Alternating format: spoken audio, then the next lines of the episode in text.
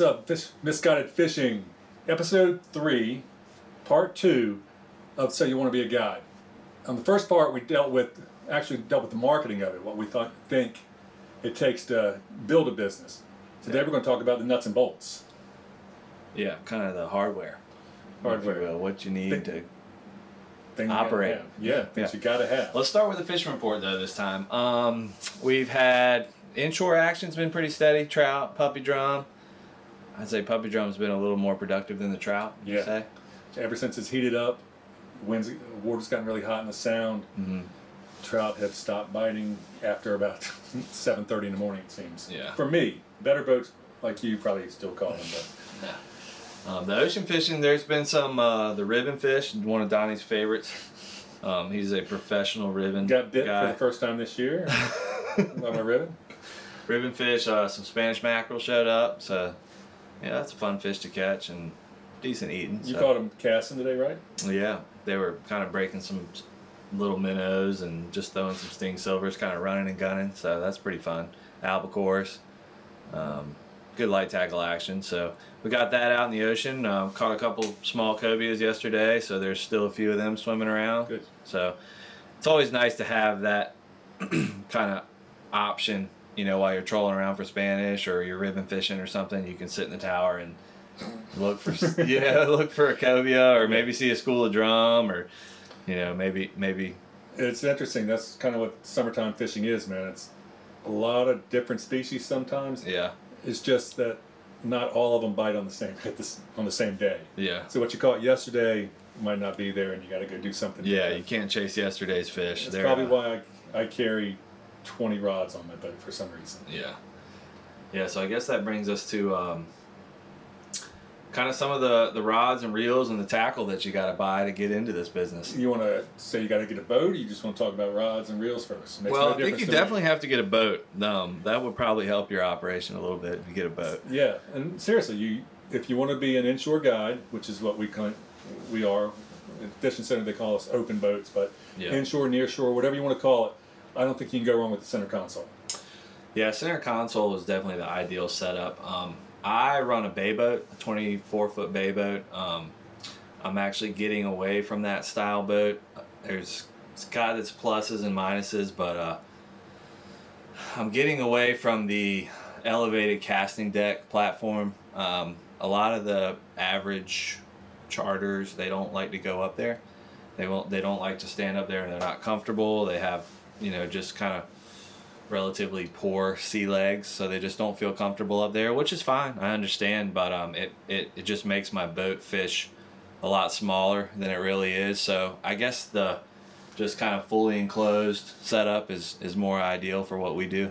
You mean fully enclosed by a enclosed transom, enclosed bow, you know, that your clients can lean up against the gunnel anywhere on the boat. But that's interesting because you said there are advantages to it, and I'm not afraid to admit there are days where when you're catching the redfish up there in 1.5 feet of water, mm-hmm. I can't get to it in my boat. Yeah. And that's a disadvantage of my boat. My boat's a little bigger, a little deeper, but when that stuff gets in the shallow water, Dave puts it on me, man. I got to just leave. I got to pick up and go tell the guys I got to get somewhere else. So we can sit there and watch that guy hoot and holler and catch fish all day, but it's not fun. I don't know. I'm kind of figuring out over the years that where you kind of sacrifice the shallow water, you're going to make up 10 times over with just being comfortable, you know, handling all the wind chop that we have day to day, and you know, just being more comfortable day to day. I mean, I'm definitely going to miss the days of being in 1 foot of water and catching drum, but I think that's about the only thing I'm losing out on. Yep. Bay boat, if you don't know what we're talking about, just Google it, man. It's really popular. Just low gunnels, you know, really shallow draft, kind of lightweight, casting deck style boat. Really a great boat for inshore, kind of half day light tackle fishing, but our business is so much more than that here that it's just really not the perfect setup. There really isn't the perfect setup. No, you got to have multiple boats. Yeah. But let's talk a little bit about the price. What could a person find your boat for, new versus used? I mean, what are they looking to spend? I mean, man, I think you gotta shop used. I mean, the price of new boats, especially getting into the business right now, it's crazy, man. I mean, I think you can get in a nice used setup for $20 to $25 grand. Yeah, that's what I would say. 23-foot May craft or a Seahawk or something like that. I think if you're trying to get in the business and you don't have a business yet, that's what you need to plan on spending, and that's probably the route you need to go, is in that 23-foot range. It's not too small. You can accommodate, 3 or 4 people comfortably, and you're not going to break the bank. If it doesn't work out, you can probably get rid of it. Yeah. Which is what I tell people all the time, man. Get something, and if you have to get out, you can get out of it. Yeah, you can sell boats for about the same as you pay for them for years and years. And the hull's going to be fine. They don't go bad unless you sink it. Right. It's the motor, which is a whole different ballgame. Once you get into it, plan on every 5 years. Put money away every year, and every 5 years you're going to repower. Yeah, I mean, if you're running full time, you're going to put about 1,000 hours a year on it. That's about right. Yeah, on average. So if you get 5,000 hours out of an outboard, that's pretty good. Put your picture in the paper. You get 5,000. Anyway, so there we go. $25,000 right off the top. Plan on that. Plan on spending that. Yeah. Now you own a boat. You got it in the driveway. You got to go fishing. What are you going to use? What kind of rods and reels and all the setups? What do we got to have? I've got about 3 different size outfits that I just kind of do everything with. I don't know about you, but I do like a 2500 series spinning setup with light braided line, and that's my speckled trout, puppy drum, just light tackle, artificial, or live bait fishing. I carry 6 of those, 1 or 2 for backup. And then kind of a mid-range setup, which is like a 4,000 size setup with kind of a 20, 25-pound braid, and I use that for wreck fishing or cut bait fishing for drum, or just kind of a step-up setup. And then your bucktails and your cobia big drum fishing setups, like a 5,000 or 6,000 series. Oh. So you got 6 of those. I carry 4 of those, so about 15 outfits or so, and they average about $100 a piece. I think we've a little 120. Yeah. I was figuring, I was doing the math in my head today when I was in the tower, not looking for cobia. I figured about $150 a piece if you want to. Yeah, that's about right. Your reels, even on a discount, you're going to spend $85 to $100. Most guys. Yeah, I might have undershot that a little bit. Not everybody's sponsored like you are. Okay, please. Yeah. But I was thinking, I think conservative, $150 per setup. So there, 6 of them, right out the gate, there's $150. There's $900 in just trout outfits. Yeah. Right out the gate. Yeah, you got to have them. You got to have them because you're going to have one at least once a week. Something's going to break on a rod, either a tip, a guide, or the reel. So I run through a lot of rods, man. It's usually the rod tips, or guys will just sword fight, hit them together, and they'll break them. 6 or 8 inches down, or I just replace them with $20-$30 rods because it's really pointless to put a lot of money into a rod. I feel better about buying nice reels and kind of lower end rods than the other way around. I just learned that I'm the exact opposite. Always. Are you? I always tell people, until you sold me on the BGs, I always told people I buy cheap reels because I know they're going to break down anyway. Yeah. And then this is actually the first year. I actually started doing it last year. The first year I spent money on reels, real money. But I would spend money on rods. So I wasn't using 2-piece rods, and I was using stuff that wasn't going to break on me. Yeah. And I can see it both ways. I feel like I need a reel that I can rely on, and that, a rod, you can kind of get by with a cheap rod, and it's not going to cost you a fish, like a reel might with your drag setup, or something failing on your reel is going to be more costly than your rod. Maybe. I don't know. That's just my theory. That's just something I just learned about you. I went cheap on the reels. You went cheap on the rods. You gotta go cheap somewhere. But so just on your small stuff, I'm saying conservative. Well, I say around $900 to get going. Just on your small stuff, your 2,500 class. That's your most often used equipment. Yeah. Well, this time of year, but cobia fishing, you're using. And I'm not going cheap on my rods. No, you can't go cheap there. You don't want to. I always think to myself, would I throw this outfit at a 100-pound fish? Because you literally can come across one at any moment, and it's a fish of a lifetime. And I wouldn't want a you know, me trying to save a few bucks costs a fish over a lifetime. So that's what I always have in the back of my mind. Would I throw this at a 100-pound fish? That has to do with my line, my leader, my reel, my rod. That's just kind of what I think in the back of my head when I'm setting everything up. So I'm guessing, for me, when I was doing the math, on my cobia stuff, mid-range stuff, it's about $250 a setup. Yeah. So there's $1,000 I carry. I've got 6 of them. So that's $1,500 just in cobia rods. Yeah. I mean, I think in a nutshell, you can get in this business for $30,000, and you know, relatively speaking, it's not that expensive for a business investment. So, you know, plus you have a boat you get to enjoy with your family, and you know, it's not just gonna sit there. It's got multiple uses. So, yeah, $30,000, get in the business. Well, you know, then you got your insurance, then you got your licenses, and then it keeps going. You gotta, you're required to carry liability insurance, and it's depending on the cost of your boat. I mean, you can probably expect $1,200 a year at least. $1,200 a year. Mm-hmm. That's exactly what I was going to say. We're winging it. We're in sync. How about that? Well, funny. We're in the business.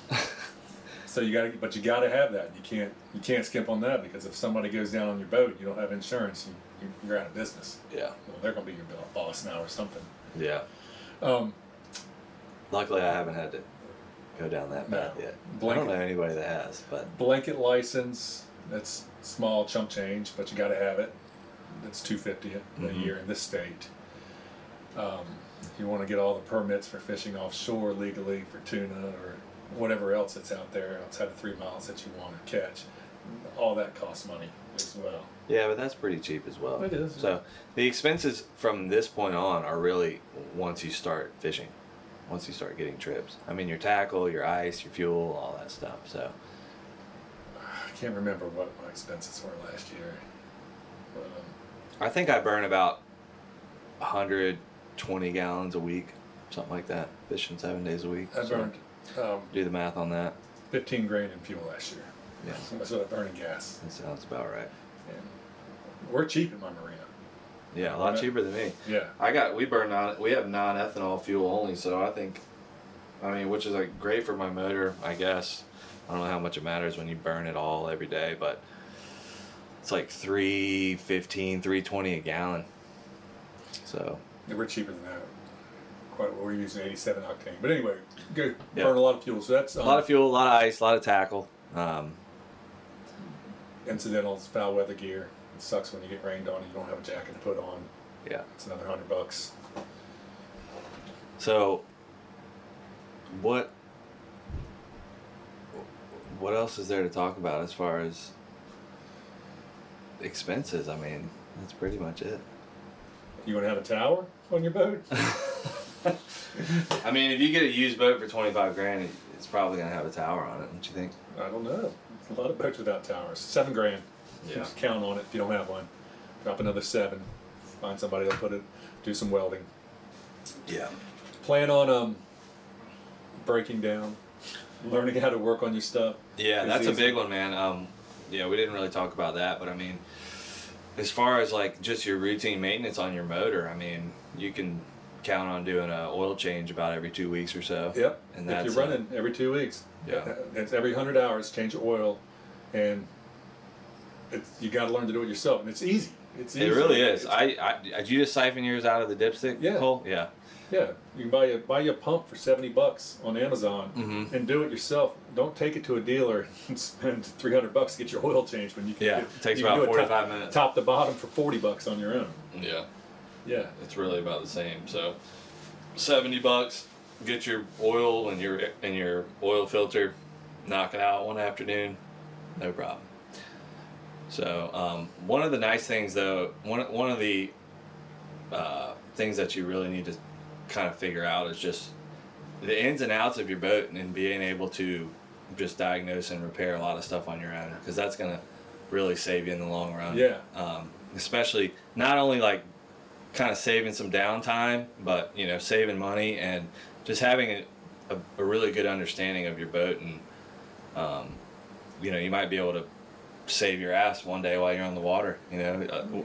Just knowing all your electricals and just kind of the ins and outs of your outboard, and you know, being able to fix a lot of stuff on your own. Exactly. I mean, it's serious. Can't stress it enough. And I'm no gearhead whatsoever, but man, those guys are making $120 an hour now. Yeah. And they deserve it, because some of that stuff's really high tech, complex shit. Right. But if you can do stuff like he replaced his helm last week on his own, I mean, that saves you a ton of money. Yeah. If you can find a used one or whatever you get, put it in yourself, and it saves yourself a ton of money. Plus, you're not going to be sitting at a dealer waiting for him to get to work on it. Yeah. I mean, you can count on 3 or 4 days at least. Yeah. It's in the middle of the summer, man. Everybody's boats are breaking down left and right. Those guys are so busy that, you know, you can count on being down a few days. And they're usually pretty good about trying to get you, you know, moved up a little bit on the line, but still. But do it yourself. If you anything you can learn to do yourself, do it yourself, because like I said, $120 an hour when you're not fishing, you're paying somebody $120 an hour instead of you making money. Yeah. You get behind real quick. How about dockage? What do you pay for dockage over at Oregon Inlet? Ours is a little more expensive than yours. Mm-hmm. We have a lot of fees, like booking fees, whether they book me a trip or don't book me any trips. You still got to pay it. I still have to pay it. It's different everywhere, but I can count on $5,000 a year. Really? Okay. I mean, $5,000 a year for dockage. That's the prestigious Oregon Inlet Fishing Center. You can get away for much less. Meaning we have fish cleaners. I have a water hose. Yeah. We got fish cleaners too, for a lot cheaper. Yeah, I think it's $10 a foot per month, where I'm at in Wanchese, and once you pull the boat out, you don't have to pay that. So it's kind of cool that way. You know, you keep it in from April to November. And then that's a good deal for you. Yeah. But would you recommend it a slip, leaving the boat in the water? 100%. Man, when I made that change, it was like... I trailered my boat. There was no going back. First 2 years in business, Dave trailered his for the first 3 years or so in business, man. Yeah. After you get off the boat and tie it up and walk away, it's just worth it. You know what really sucks is when you're back into the slip, or you're back into the drop your boat in the water, and your tire falls off your trailer. It floats away.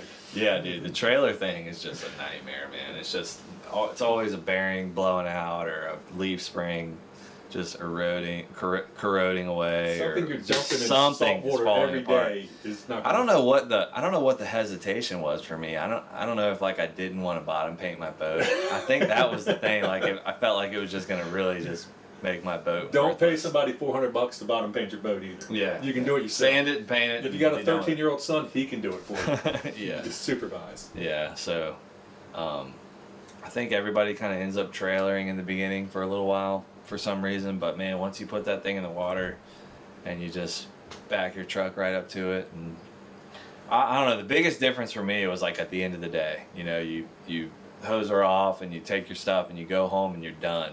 And I remember when I was trailering, it was like backing into the driveway, and you know, that's where I washed it, and I don't know, man, it was just, I just felt like there was another hour and a half of stuff to do after I got home, when I wanted to just be hanging out with the family. And then you start dogging it, and it ends up looking like so highly recommended to go ahead and just put it in the water, bottom paint it. It's just going to make life a lot easier for you. And then you also have visibility at your marina. Yeah. People walking by, see you down there, talk to you. Yeah. I've definitely booked some trips that way, man. People just eating lunch and they're like, hey, you know, you got anything else open this week? We'd really love to go. You know, they see you offload your catch, and so just another way to generate business. Yeah, that's great. All right. Well, we can't stress enough. You get in this business, and you're new at it, so now you own a boat, you got the tackle, you're doing some marketing. One thing you still got to do, and you got to do it every day, man, is you got to go fishing. Yeah. If you're not booked, you got to go fishing. You got to get other people talking about you. That guy goes fishing, man. He's catching. Let's get him some trips. Yeah, man. Yeah, just. And that's gonna be on your own dime. It really is, but man, it's just gonna pay off. I mean, having a lot of backup options, and just having different places to go and different things to target on all different wind directions, tides, conditions. You know, you got people that have really high expectations, and you got to make something happen, no matter what kind of conditions you're dealing with. See it, man. You can't be that guy that goes and sits in one spot for 4 hours and doesn't move. Yeah, just waiting, just hoping. They bit once here. Yeah, I mean, I do a lot of, I don't know, I call it running and gunning. Yeah, just, you know, if it's not happening really quick, you go on to the next thing, and you're really just looking for that red hot bite versus just waiting them out. I can't sit there, man, and not get bites. You just, yeah, you don't know if it's going to happen or not, and you don't have enough time to sit and wait. you gotta land right on something. You gotta get the effort. People gotta recognize you're giving them the effort, man. Yeah, instead of just sitting there smoking cigarettes like some guys. And we talk about this a lot, man. Like the 4-hour trip, you know, you make one wrong turn and you're toast. So, just fishing a lot and you know, having a really good game plan every day and kind of knowing your tides and knowing your conditions and just kind of having a game plan. Yeah. So you can't really wing it as much as we're winging this podcast. You can't really wing your fishing as much. Go fishing. Go fishing. Spend the money. You spend the money on the boat. You want to be in the business. Go fishing. Yeah. Every day. Be that guy that fishes when he's not fishing. Mm-hmm. All right. That's all I got. That's it, man. So what are we going to do next round? No, we are going to start having guests because me and you are running out of shit to talk about. Yeah, we're going to bring somebody on here. Who wants to join us? Yeah. We got a couple people, but we'll see if they really follow. Yeah, if you got something to say, drop us a line, man. We'll talk to you. Yeah, yeah. All right. Thanks for the good feedback so far, man. Check us out. We're going to try to do this about every week and kind of launch it midweek, Wednesdays. That's kind of our game plan. We're trying to get on a set schedule. I know you guys are really, really looking forward to every episode, so we're going to try to get a tight schedule for you guys. Just stay on top of it. All right, I'm done. Dave, salt-minded. Thanks, guys.